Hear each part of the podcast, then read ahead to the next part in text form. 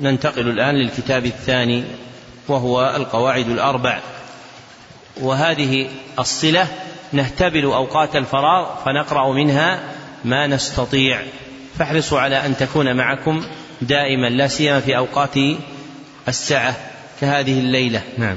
الحمد لله رب العالمين، وصلى الله وسلم على نبينا محمد وعلى آله وصحبه أجمعين. اللهم اغفر لشيخنا ولوالديه ولمشايخه وللمسلمين أجمعين.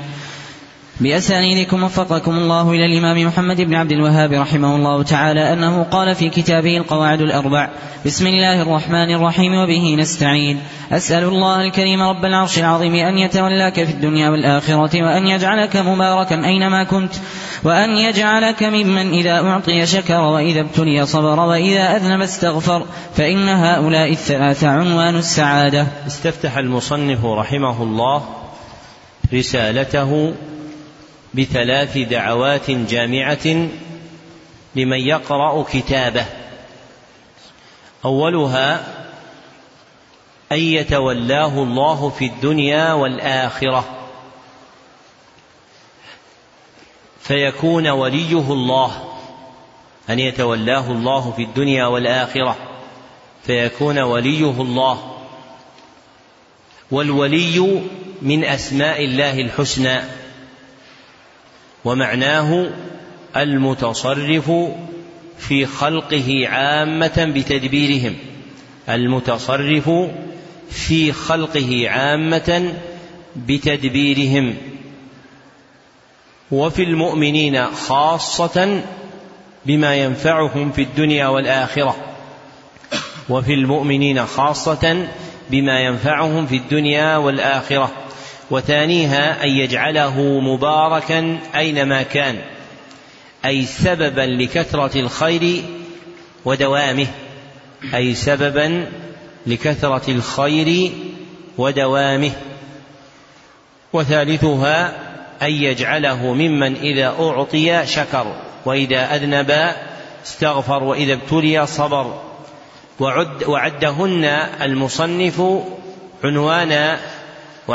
المصنف عنوان السعادة، وعنوان الشيء ما يدل عليه، وعنوان الشيء ما يدل عليه، ومنه عنوان الكتاب أي اسمه، وعنوان السكن أي موضع السكنى، علما على ما يدل عليهما. والسعادة هي الحال الملائمة للعبد، والسعادة هي الحال الملائمة للعبد،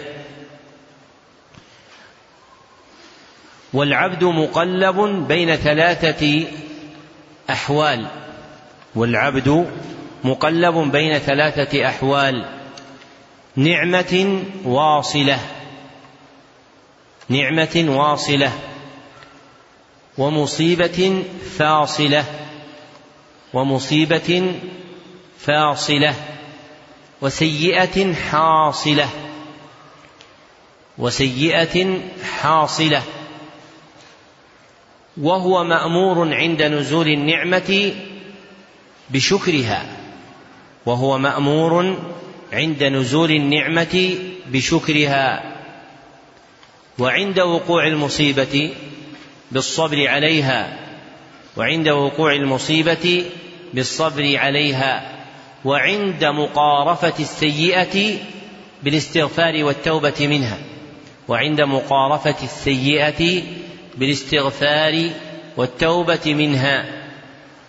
فمن امتثل المأمور به في هذه الأحوال صار سعيدا، فمن امتثل المأمور به في هذه الأحوال صار سعيدا، وهذا معنى كونهن عنوانا للسعادة، لأن ملاحظة المأمور به فيها وامتثاله يوصل العبد إلى السعادة، فصارت هؤلاء الثلاث عنوانا للسعادة. نعم.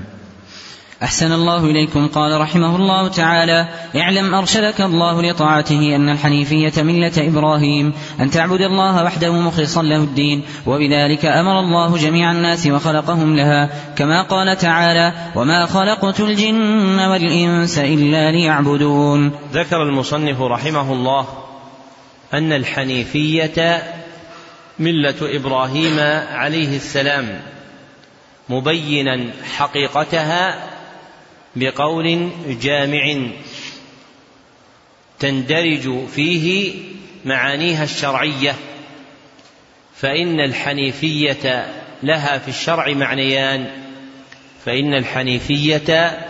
الشرع معنيان، أحدهما عام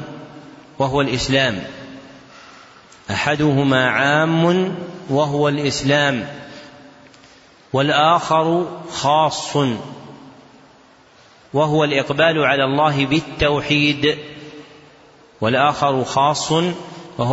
على الله بالتوحيد، ولازمه الميل عن كل ما سواه، وهي دين الأنبياء جميعا، فلا تختص بإبراهيم عليه الصلاة والسلام. ووقع في كلام المصنف نسبتها إليه تبعا لما في القرآن، أي إلى إبراهيم تبعا لما في القرآن، فإن الحنيفية ذكرت في القرآن منسوبة إلى من؟ إلى إبراهيم، وموجبه أمران، أحدهما أن الذين بعث فيهم نبينا صلى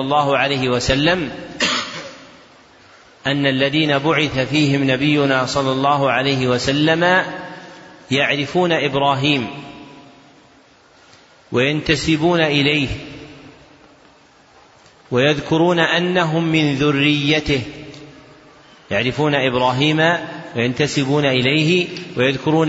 من ذريته، وأنهم على دينه، فأجدر بهم أن يكونوا مثله حنفاء لله غير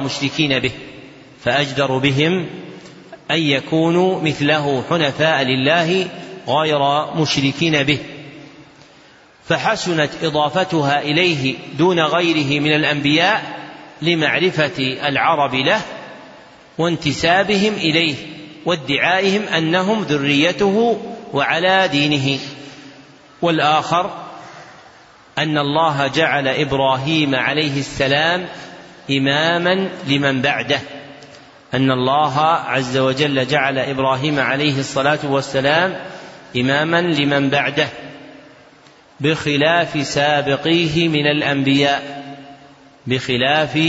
سابقيه من الأنبياء، فلم يجعل أحدا منهم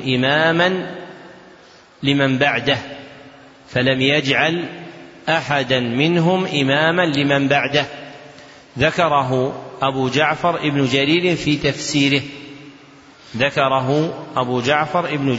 في تفسيره، والناس جميعا مأمورون بالعبادة ومخلوقون لها، والدليل قوله تعالى: وما خلقت الجن والإنس إلا ليعبدون.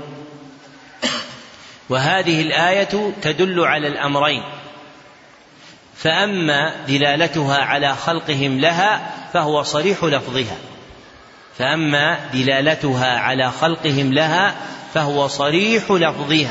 لأن الله قال: وما خلقت الجن والإنس إلا ليعبدون.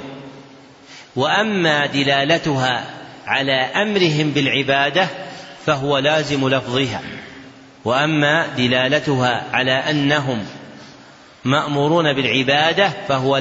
لفظها، فإنهم إذا كانوا مخلوقين لأجلها صاروا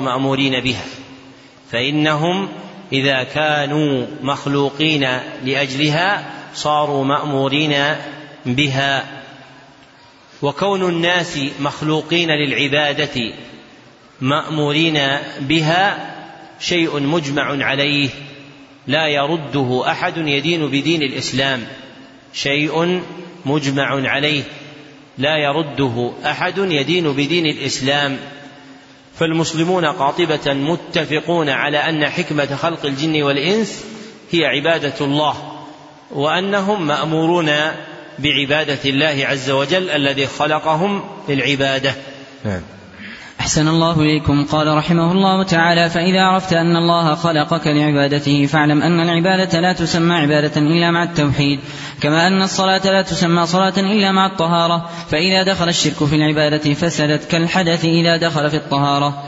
فإذا عرفت أن الشرك إذا خالط العبادة أفسدها وأحبط العمل وصار صاحبه من الخالدين في النار، عرفت أن أهم ما عليك معرفة ذلك، لعل الله أن يخلصك من هذه الشبكة وهي الشرك بالله، الذي قال الله تعالى فيه: إن الله لا يغفر أن يشرك به ويغفر ما دون ذلك لمن يشاء، وذلك بمعرفة 4 قواعد ذكرها الله تعالى في كتابه. لما قرر المصنف رحمه الله أن حكمة خلقنا هي عبادة الله، وهذا أمر اتفاقي بين أهل القبلة، بين أن عبادته لا تسمى عبادة إلا مع التوحيد، بين أن عبادته لا تسمى عبادة إلا مع التوحيد.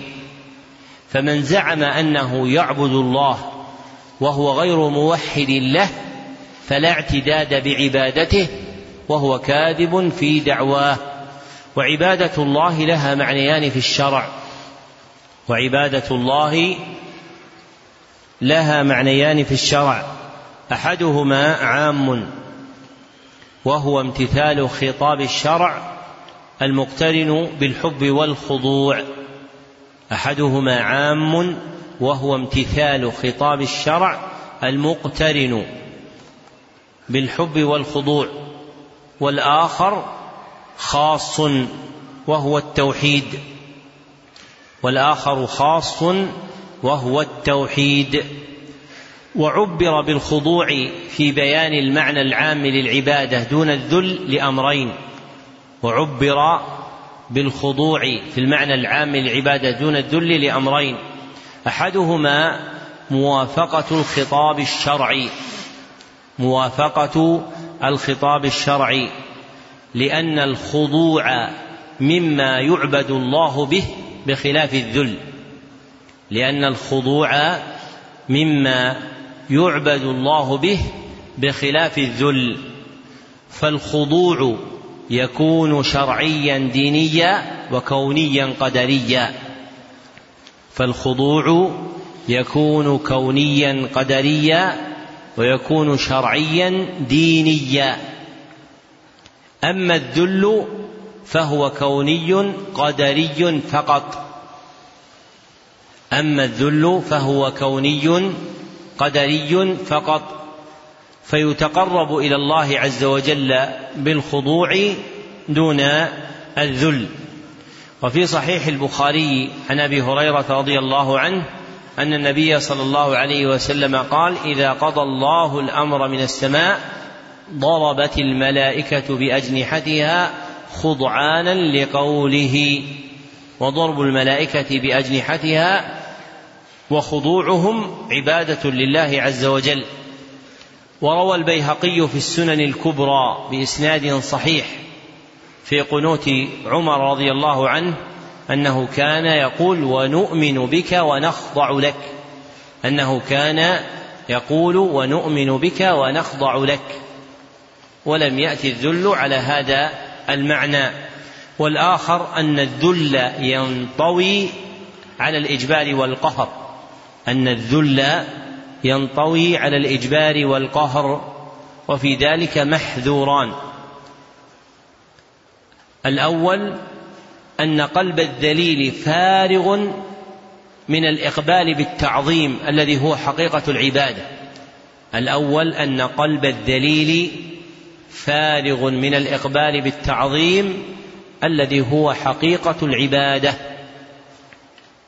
والثاني أنه يتضمن نقصا لا يناسب مقام عبادة الله، والثاني أنه يتضمن نقصا لا يناسب مقام عبادة الله المورثة كمال الحال، المورثة كمال الحال. ومنه قوله تعالى خاشعين من الذل، ومنه قوله تعالى خاشعين من الذل، وقوله تعالى ترهقهم ذلة. فالعبادة تجمع الحب والخضوع لا الحب والذل. وفي ضبطها نظما أنشدت: وعبادة الرحمن غاية حبه، وعبادة الرحمن غاية حبه، وخضوع قاصده هما قطبان، وخضوع قاصده هما قطبان. والذل قيد ما أتى في وحينا، والوحي قطعا أكمل التبيان. والذل قيد ما أتى في وحينا، والوحي قطعا أكمل التبيان. وعبادة الرحمن غاية حبه، وخضوع قاصده هما قطبان. والذل قيد ما أتى في وحينا، والوحي قطعا أكمل التبيان. ويوجد في كلام جماعة من المحققين كأبي العباس بن تيمية وتلميذيه ابن القيم وابن كثير التصريح بأن العبادة تجمع الحب والخضوع، وهذا أكمل من ذكر الذل فيها لما سبق. فما وقع في كلامهم هم وغيرهم من قرن الحب بالذل يحمل على إرادتهم ذلا خاصا، وهو ذل الاختيار لا ذل الجهل، لا ذل القهر والإجبار، وهو الذي يعبر عنه في الشرع بالخضوع. والمعبر عنه في خطاب الشرع أولى بالتقديم، وهو المختار. فالخضوع شيء والتذلل شيء. وما في كلام جماعة من اللغويين من أن التذلل هو الخضوع إنما هو على وجه التقريب، لا على إرادة الإفصاح عن معناه تمام الإفصاح. فإن محققي اللغويين على التفريق بين الذل والخضوع، وممن ذكره منهم في الفروق أبو هلال العسكري في كتاب الفروق اللغوية، فإنه بين الفرق بين الخضوع والذل، وذكر أن الذل لا يكون إلا مع القهر، فهذا لا يناسب حقيقة العبادة الشرعية، وإنما يناسبها ما جاء الخبر به في خطاب الشرع، وهو الخضوع كما تقدم بيانه. أما التوحيد فله معنيان شرعا، أما التوحيد فله معنيان شرعا. أحدهما عام وهو إفراد الله بحقه، أحدهما عام وهو إفراد الله بحقه. وحق الله نوعان: حق في المعرفة والإثبات، وحق في الإرادة والقصد والطلب. وحق الله نوعان: حق في المعرفة والإثبات، وحق في الإرادة والقصد والطلب. وينشأ من هذين الحقين أن الواجب لله في توحيده ثلاثة أنواع. وينشأ من هذين الحقين أن الواجب لله في توحيده ثلاثة أنواع: توحيد الربوبية، وتوحيد الألوهية، وتوحيد الأسماء والصفات. توحيد الربوبية، وتوحيد الألوهية، وتوحيد الأسماء والصفات. والآخر خاص وهو إفراد الله بالعبادة، والآخر خاص وهو إفراد الله بالعبادة، فإنه يأتي ذكر التوحيد على إرادة ما يتعلق بإفراد الله بعبادته فقط. والتوحيد والعبادة أصلان عظيمان تتحقق صلتهما اتفاقا وافتراقا بحسب المعنى المنظور إليه، فلهما حالان. هذه الصلة بين العبادة والتوحيد، فلهما حالان. الحال الأولى اتفاقهما إذا نظر إلى إرادة التقرب، اتفاقهما إذا نظر إلى إرادة التقرب، أي قصد القلب إلى العمل تقربا إلى الله، أي قصد القلب إلى العمل تقربا إلى الله، فيكونان حينئذ متحدين في المسمى، فيكونان حينئذ متحدين في المسمى، فكل عبادة هي توحيد لله، فكل عبادة هي توحيد لله. وهذا معنى قول المصنف: فاعلم أن العبادة لا تسمى عبادة إلا مع التوحيد. والحال الثانية افتراقهما إذا نظر إلى الأعمال المتقرب بها، افتراقهما إذا نظر إلى الأعمال المتقرب بها، فالعبادة أعم، فكل ما يتقرب به إلى الله عبادة، ومن جملة تلك العبادات التوحيد، فكل ما يتقرب به إلى الله عبادة، ومن جملة تلك العبادات التوحيد، وهو مختص بالحق المتعلق به. فالتوحيد والعبادة يتفقان في إرادة التقرب. اكتبوا هذه الخلاصة: فالتوحيد والعبادة يتفقان في إرادة التقرب، ويفترقان فيما به إلى الله يتقرب، ويفترقان فيما به إلى الله يتقرب. ومن أظهر الأدلة في افتراقهما حديث بعث معاذ إلى اليمن، فإن النبي صلى الله عليه وسلم قال له: إنك تأتي قوما أهل كتاب، فليكن أول ما تدعوهم إليه إيش؟ شهادة أن لا إله إلا الله، وفي لفظ أن يوحدوا الله.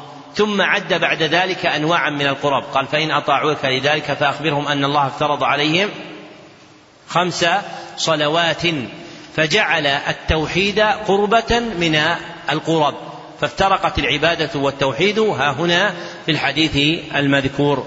ثم نبه المصنف رحمه الله إلى مفسد العبادة الأعظم، وهو الشرك.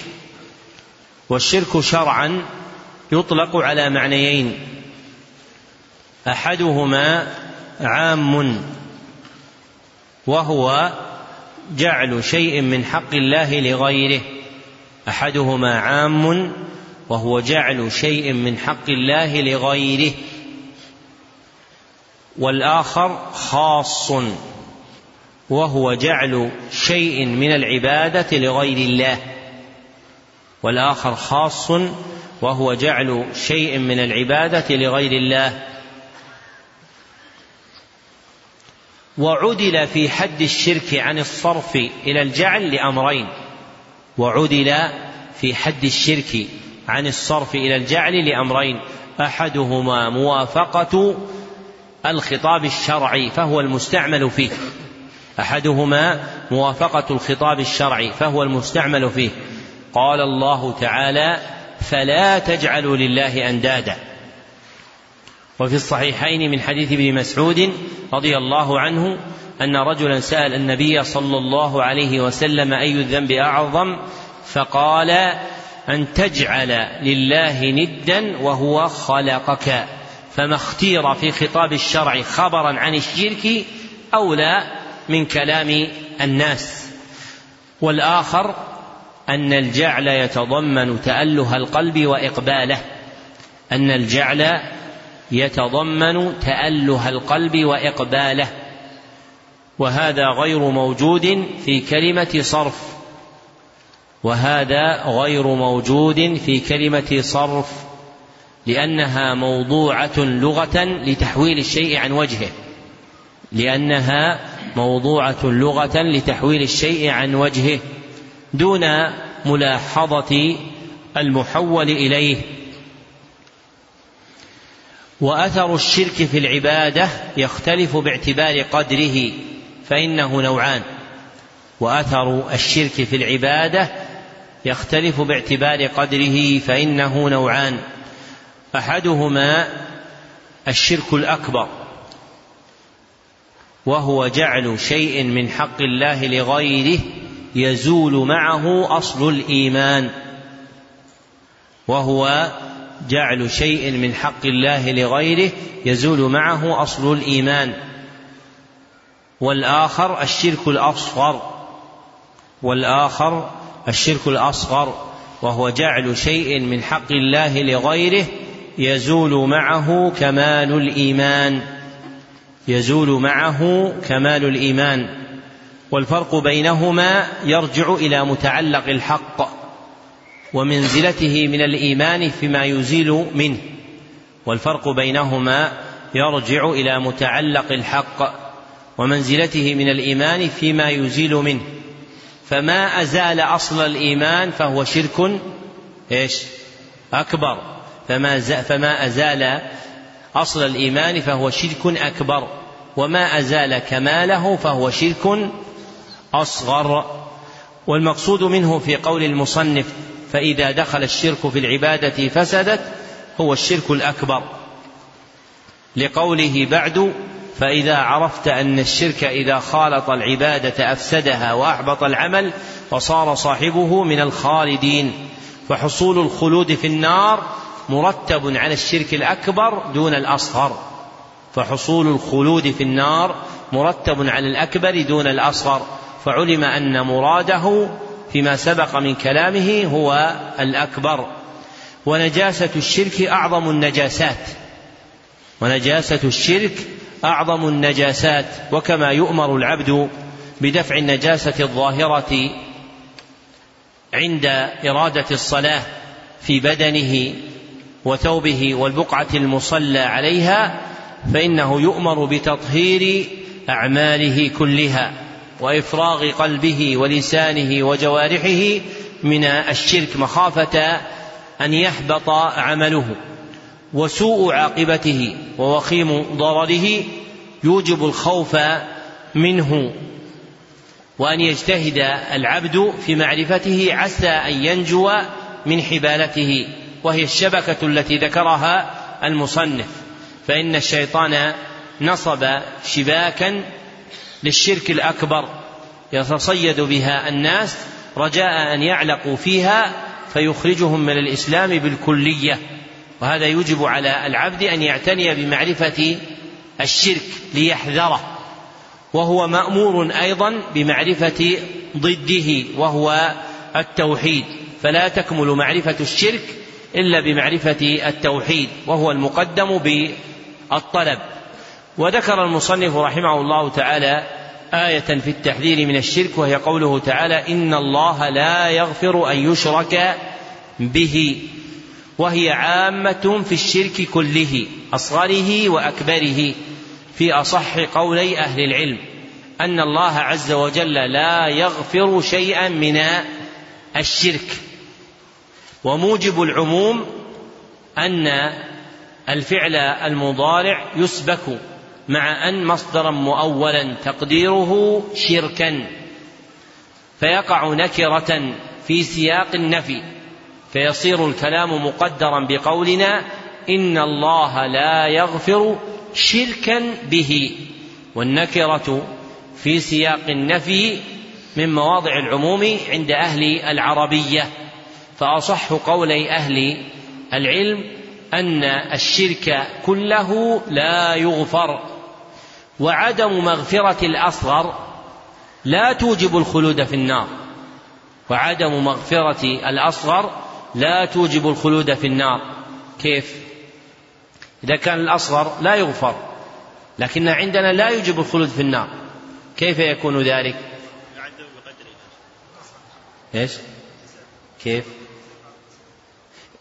وذلك بأنه لا يغفر بل يكون في كفة سيئاته، وذلك أنه لا يغفر فيكون في كفة سيئاته، وحسب حاله بما يرجح به ميزانه، وحسب حاله بما يرجح به ميزانه. فيتحصل الفرق بين الشرك من جهة وبين غيره من الذنوب من جهة أخرى، وهو أن الشرك لا يغفره الله عز وجل، وأما ما دونه من الذنوب فهو على رجاء مغفرة، فربما غفره الله للعبد وربما عاقبه عليه.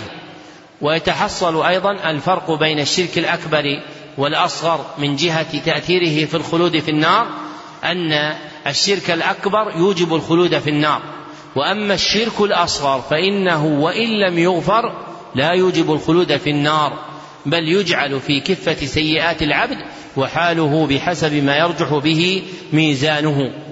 ومما يعين العبد على معرفة الشرك ليحذره معرفة 4 قواعد ذكرها الله في كتابه تبين حال المشركين الذين بعث فيهم محمد صلى الله عليه وسلم وما كان يدعوهم إليه، وتتضح بها حقيقة الشرك والفرق بين دين المسلمين ودين المشركين، وهي القواعد التي ذكرها المصنف.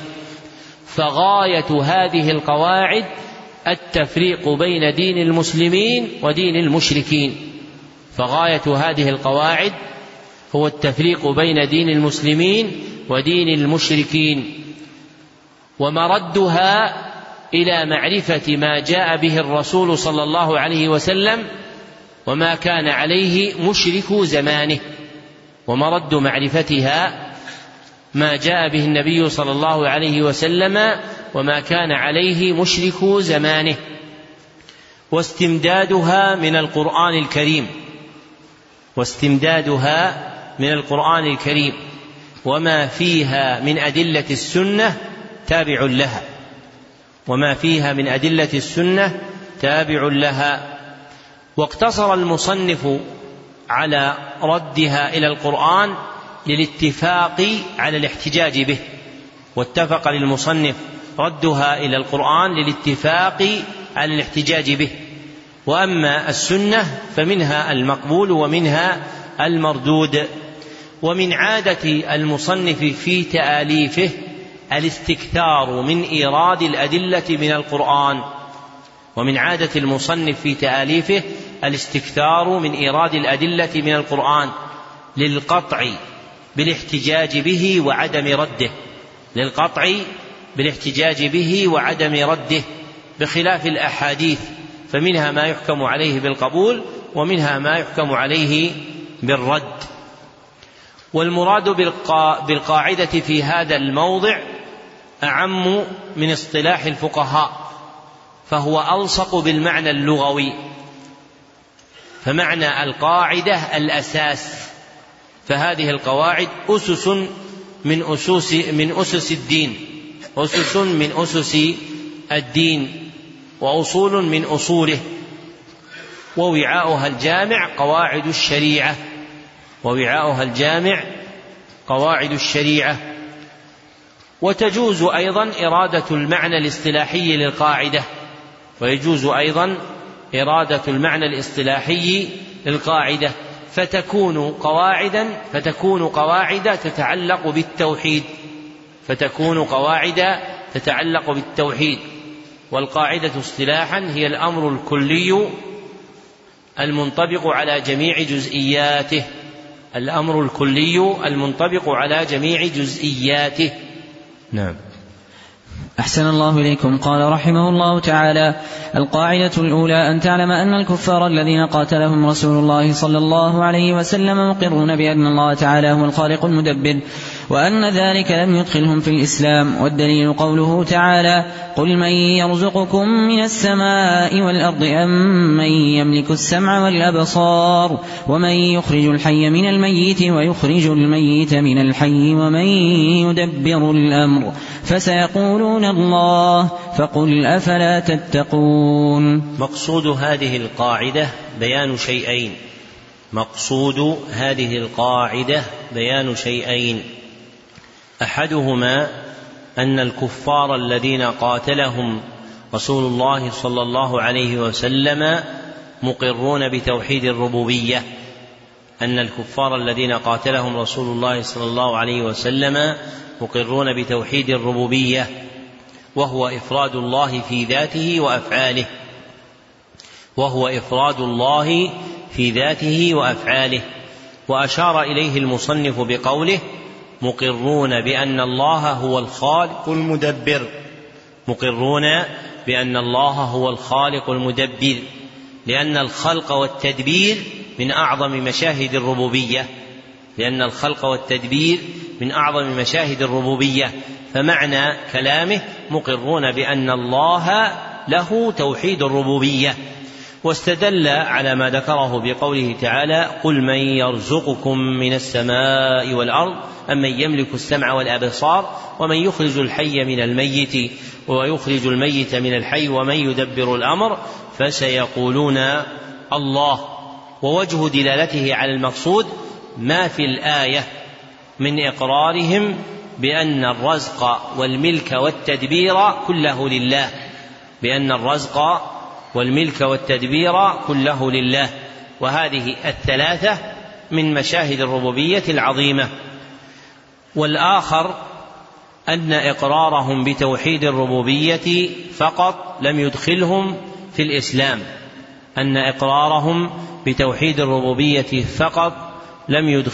الإسلام، لأن النبي صلى الله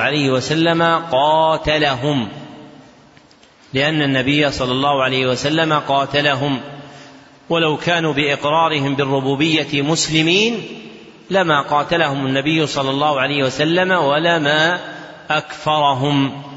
ولم يذكر المصنف دليلا خاصا على هذا المقصد الثاني اكتفاء بما سيذكره في القاعدة الثالثة. نعم. أحسن الله إليكم. قال رحمه الله تعالى: القاعدة الثانية أنهم يقولون ما دعوناهم وتوجهنا إليهم إلا لطلب القربة والشفاعة، فدليل القربة قوله تعالى: والذين اتخذوا من دونه أولياء ما نعبدهم إلا ليقربونا إلى الله زلفى إن الله يحكم بينهم فيما هم فيه يختلفون إن الله لا يهدي من هو كاذب كفار. ودليل الشفاعة قوله تعالى: ويعبدون من دون الله ما لا يضرهم ولا ينفعهم ويقولون هؤلاء شفعاؤنا عند الله. والشفاعة شفاعتان: شفاعة منفية وشفاعة مثبتة، فالشفاعة المنفية ما كانت تطلب من غير الله فيما لا يقدر عليه إلا الله، والدليل قوله تعالى: يا أيها الذين آمنوا أنفقوا مما رزقناكم من قبل أن يأتي يوم لا بيع فيه ولا خلة ولا شفاعة والكافرون هم الظالمون. والشفاعة المثبتة هي التي تطلب من الله، والشافع مكرم بالشفاعة والمشفوع له من رضي الله قوله وعمله بعد الإذن، كما قال تعالى: من ذا الذي يشفع عنده إلا بإذنه. مقصود هذه القاعدة بيان أن الحامل للمشركين على دعوة غير الله والتوجه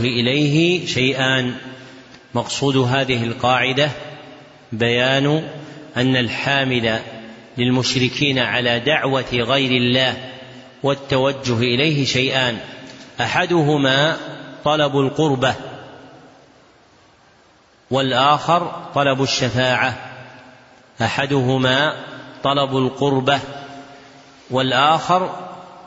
طلب الشفاعة. فكان المشركون يدعون آلهتهم لأجل هذين الأمرين. فأما طلب القربة باتخاذهم الأولياء فأبطله الله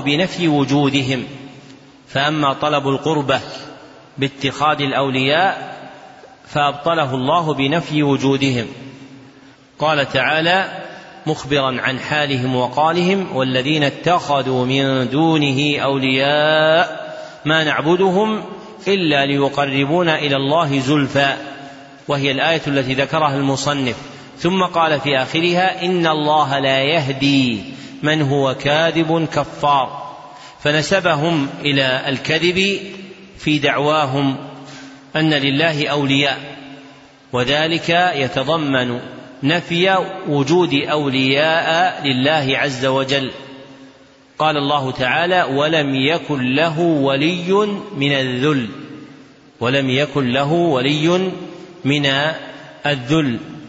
والولي المنفي عن الله هو ما كان يعتقده المشركون معينا لله،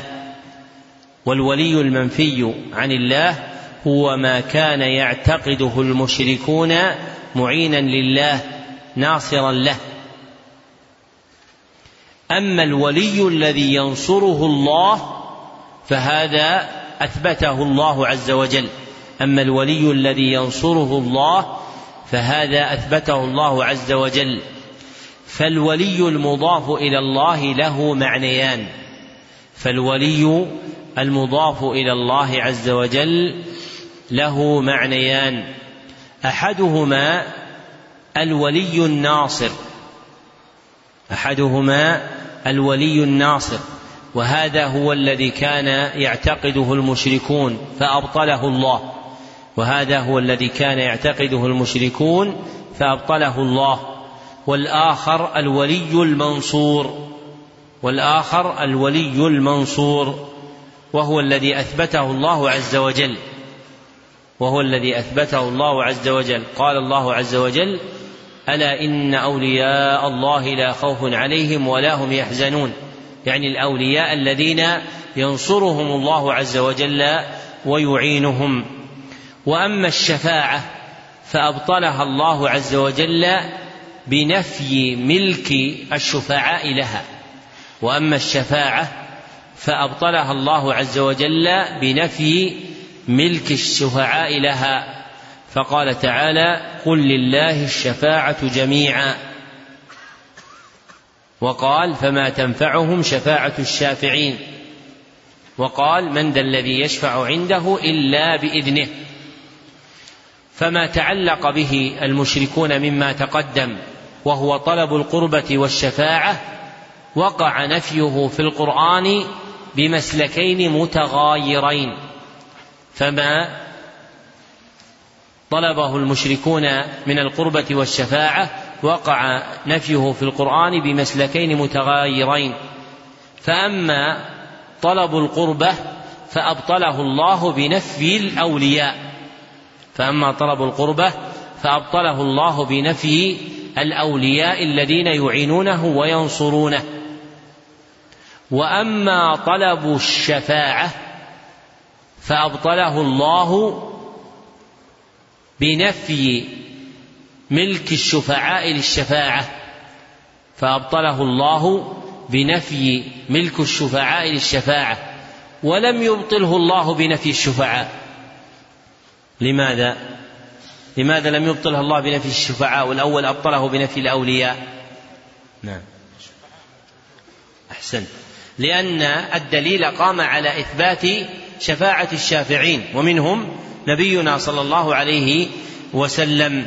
والشفاعة التي يذكرها المتكلمون في الاعتقاد يريدون بها الشفاعة عند الله، والشفاعة عند الله شرعا هي سؤال الشافع الله حصول نفع للمشفوع له، والشفاعة عند الله شرعا هي سؤال الشافع الله حصول نفع للمشفوع له، حصول نفع للمشفوع له، وهذا النفع يتضمن جلب خير له أو دفع ضر عنه.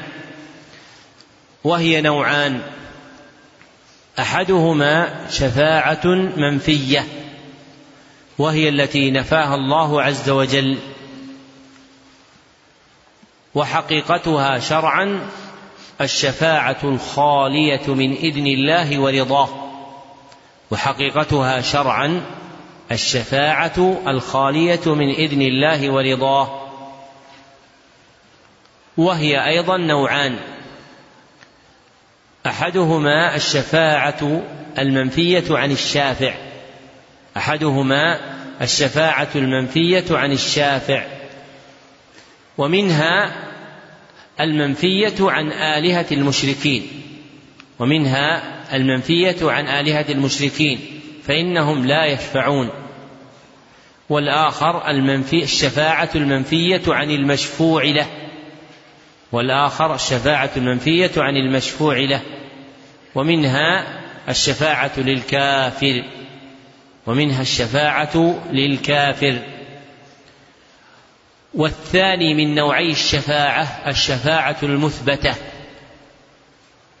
وهي شرعا الشفاعة المقترنة بإذن الله ورضاه، وهي شرعا الشفاعة المقترنة بإذن الله ورضاه، وهي كذلك نوعان: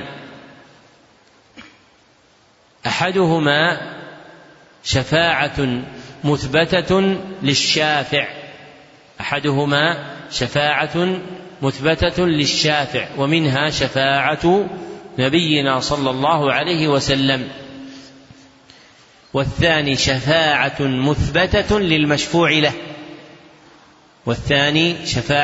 مثبتة للمشفوع له، كالشفاعة لأهل الكبائر من هذه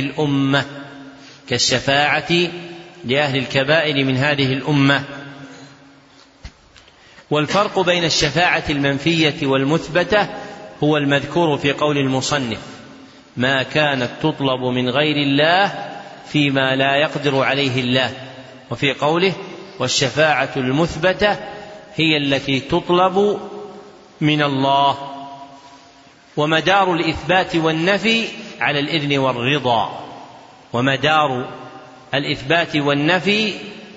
الإذن والرضا، فهما في الشفاعة المثبتة شرطان،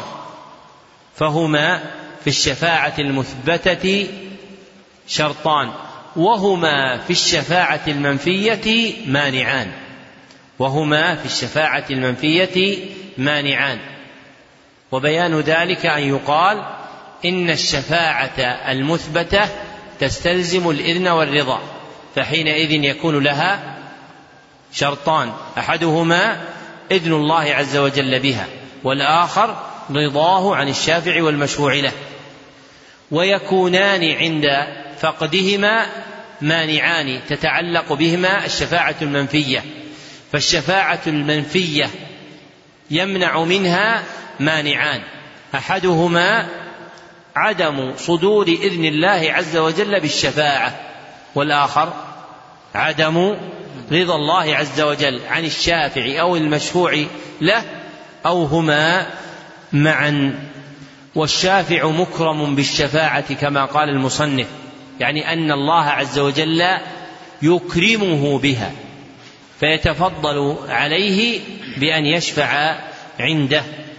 ومكرم هو بتخفيف الراء، ويجوز تشديدها فيقال مكرم، لكن المسموع في رواية الكتاب هو التخفيف. والشافع مكرم بالشفاعة. نعم. أحسن الله إليكم. قال رحمه الله تعالى: القاعدة الثالثة أن النبي صلى الله عليه وسلم ظهر على أناس متفرقين في عباداتهم، منهم من يعبد الملائكة، ومنهم من يعبد الأنبياء والصالحين، ومنهم من يعبد الأشجار والأحجار، ومنهم من يعبد الشمس والقمر، وقاتلهم رسول الله صلى الله عليه وسلم ولم يفرق بينهم. والدليل قوله تعالى: وقاتلوهم حتى لا تكون فتنة ويكون الدين كله لله.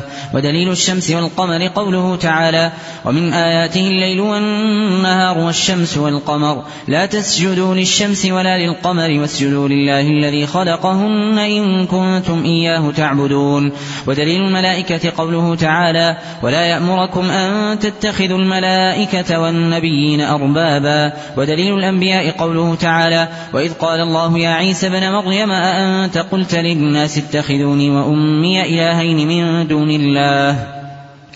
قال: سبحانك ما يكون لي أن أقول ما ليس لي بحق، إن كنت قلته فقد علمته، تعلم ما في نفسي ولا أعلم ما في نفسك، إنك أنت علام الغيوب. ودليل الصالحين قوله تعالى: أولئك الذين يدعون يبتغون إلى ربهم الوسيلة أيهم أقرب ويرجون رحمته ويخافون عذابه. ودليل الأشجار والأحجار قوله تعالى: أفرأيتم اللات والعزى ومناة الثالثة الأخرى. وحديث أبي واقد الليثي رضي الله عنه أنه قال: خرجنا مع النبي صلى الله عليه وسلم إلى حنين ونحن حدثاء عهد بكفر، وللمشركين سدرة يعكفون عندها وينوطون بها أسلحتهم يقال لها ذات أنواط، فمررنا بسدرة فقلنا: يا رسول الله اجعل لنا ذات أنواط كما لهم ذات أنواط. الحديث. مقصود هذه القاعدة بيان أن مناط الكفر هو عبادة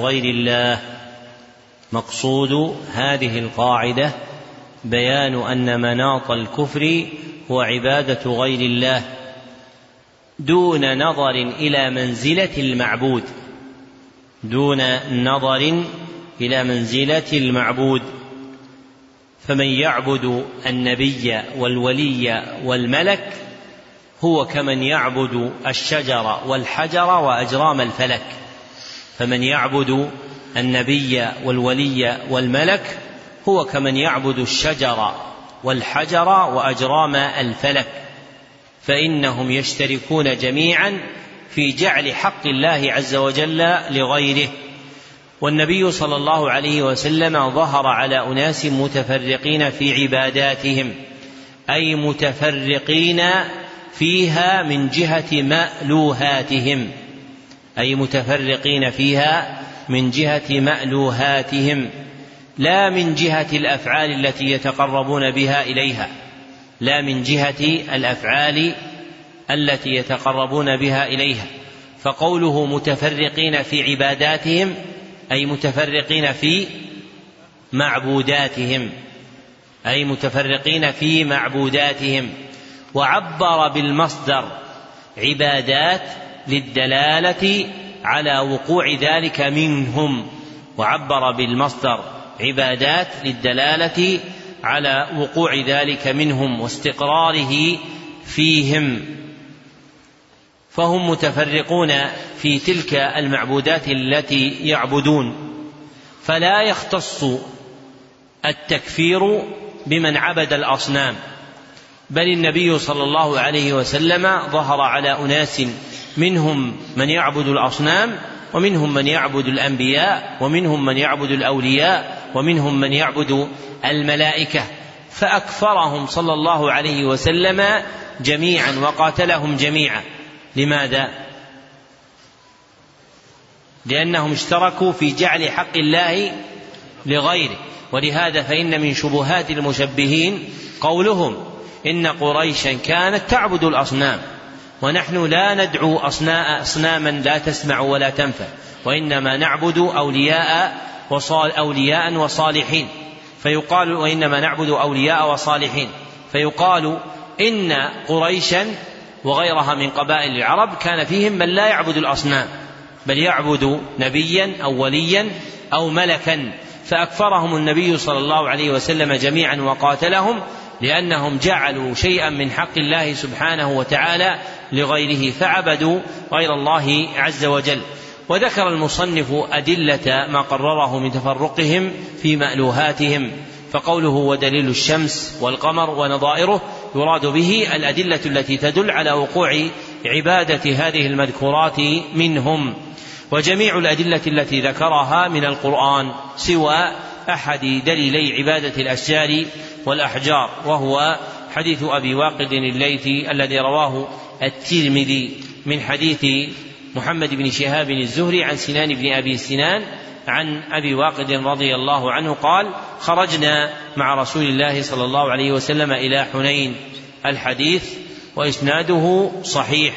وقوله في الحديث يعكفون بضم الكاف وتكسر أيضا، فيقال يعكفون.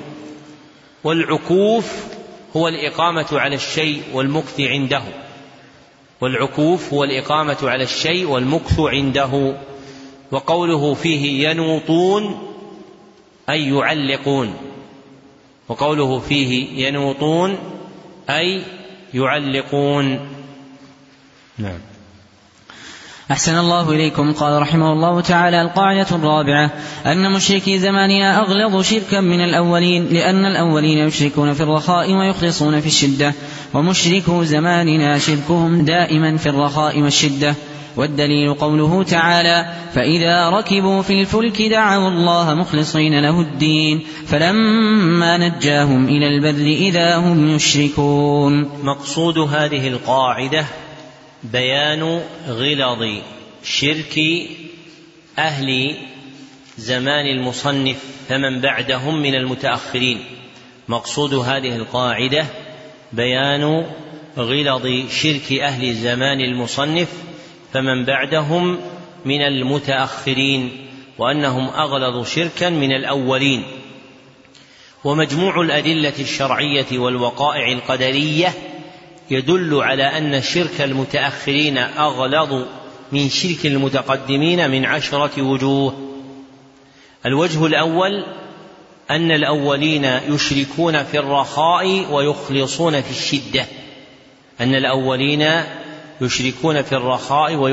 في الشدة، أما المتأخرون فيشركون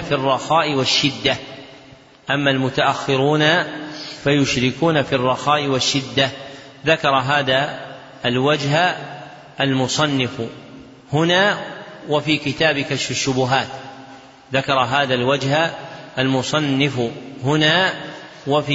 كشف الشبهات، وجعل دليله الآية المذكورة، فإن في الآية أنهم إذا ركبوا البحر وهي حال شدة وتخوفوا الغرق وحدوا الله عز وجل، فإذا صاروا إلى البر ناجين سالمين أشركوا بالله عز وجل، وكان هذا حال الأوائل.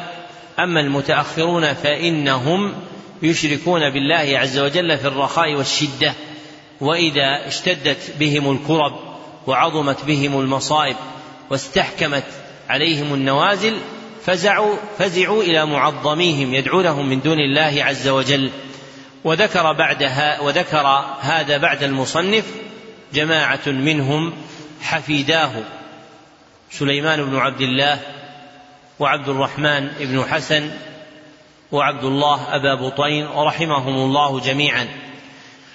والوجه الثاني أن الأولين كانوا يدعون مع الله خلقا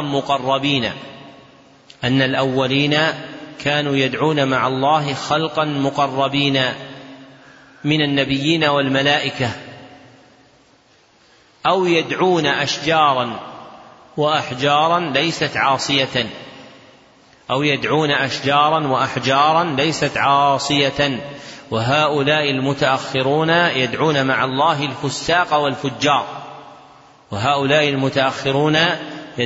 الله الفساق والفجار، ذكر هذا الوجه فرقا المصنف في كتاب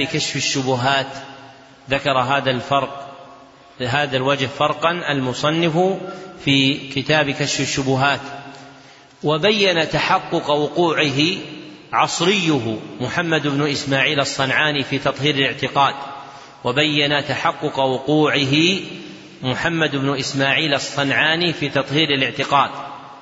وأن من الناس في ذلك الزمان من كان يقصد الفساق والفجار بالتعظيم.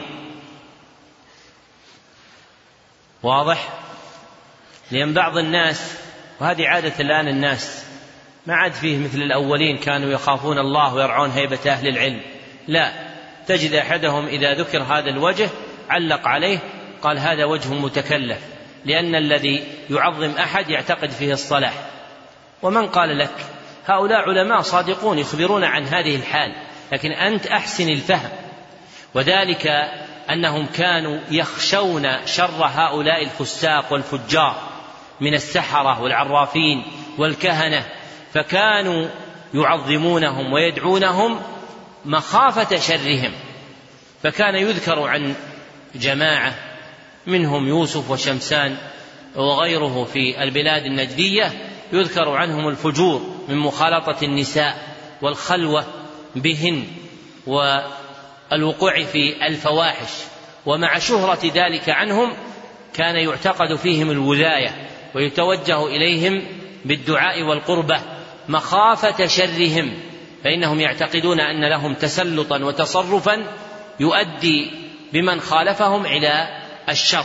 وهذا تحقيق ما ذكره إمام الدعوة في كشف الشبهات وما بينه عصريه محمد بن إسماعيل، أنه صار في المتأخرين من يدعو الفساق والفجار، وهذا هو وجهه خلافا لمن زيفه ممن لم يفهمه ولا عظم أهل العلم عندما عزب علمه عن فهم كلامهم.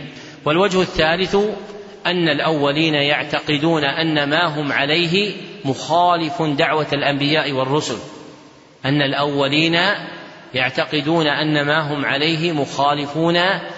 مخالف دعوة الأنبياء والرسل، ولهذا قالوا أجعل الآلهة إلها واحدة، إن هذا لشيء عجاب.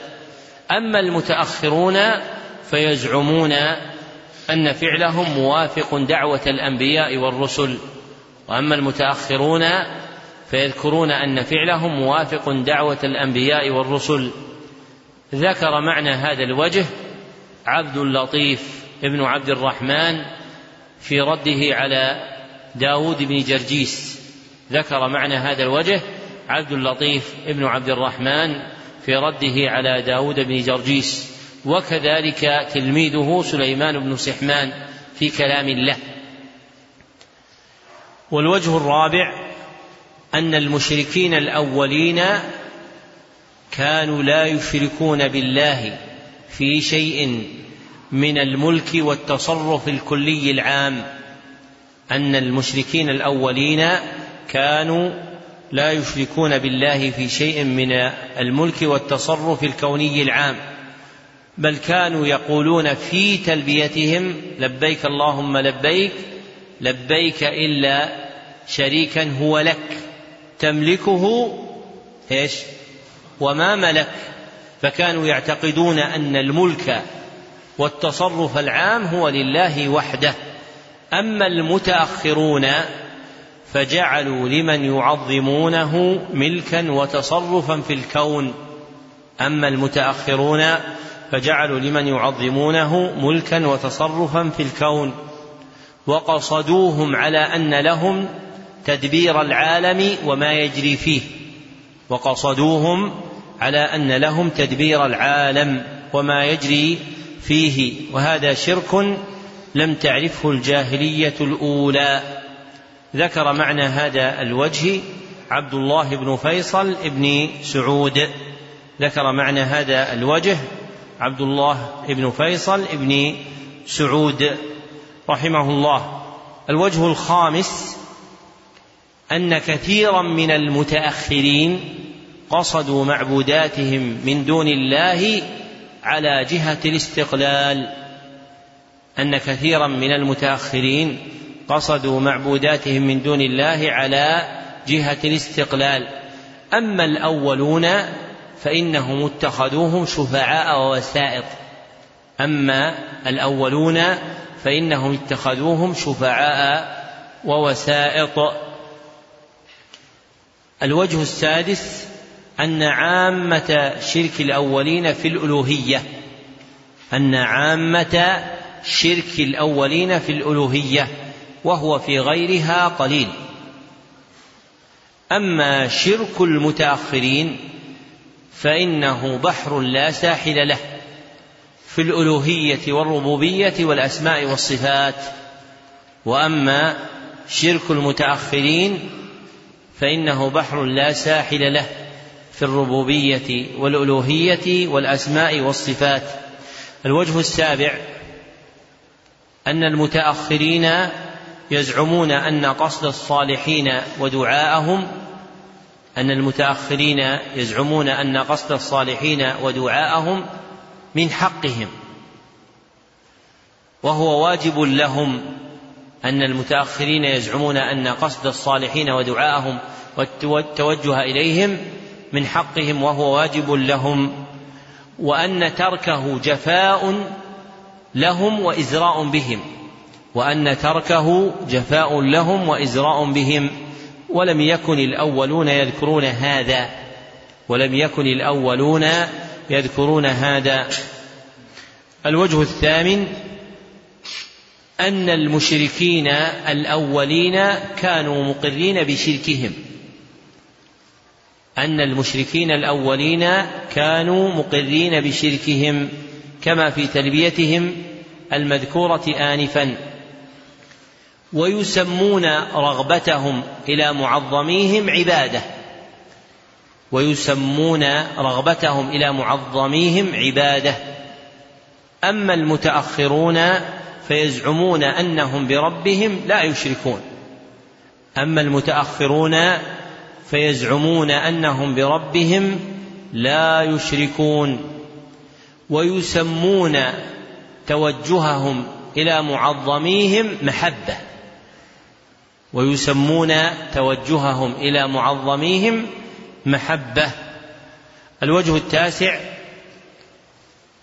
أن المشركين الأولين كانوا يرجون آلهتهم في قضاء حوائج الدنيا فقط، أن المشركين الأولين كانوا يرجون معظميهم في قضاء حوائج الدنيا فقط، كرد غائب ووجدان مفقود وسلامة مريض.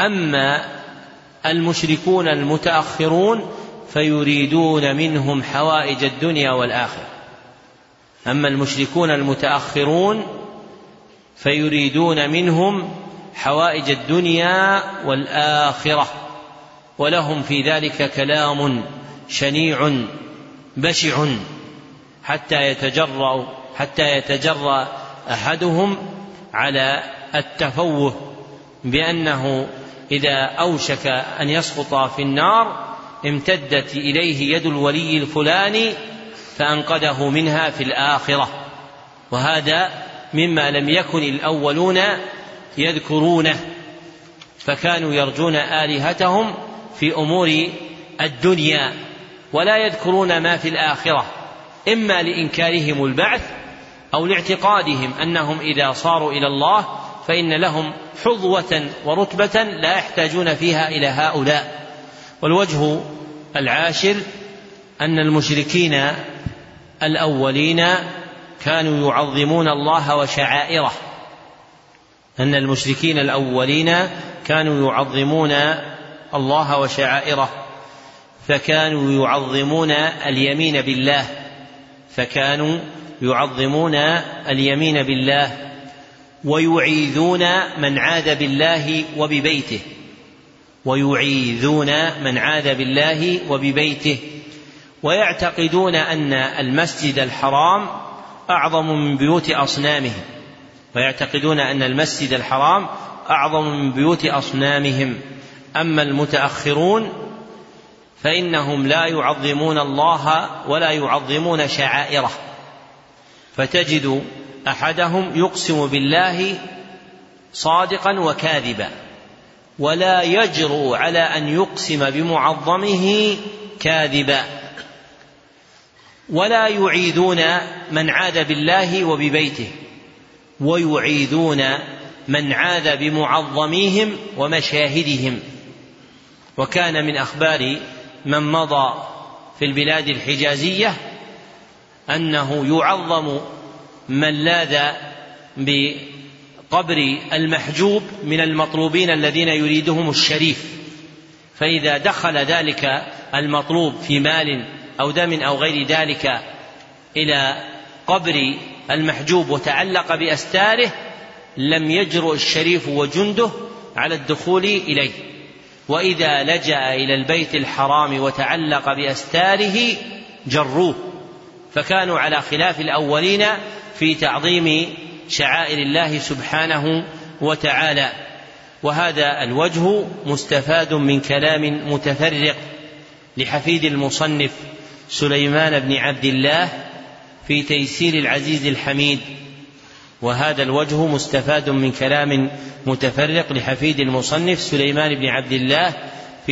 العزيز الحميد، ويوجد بعضه في كلام ابن تيمية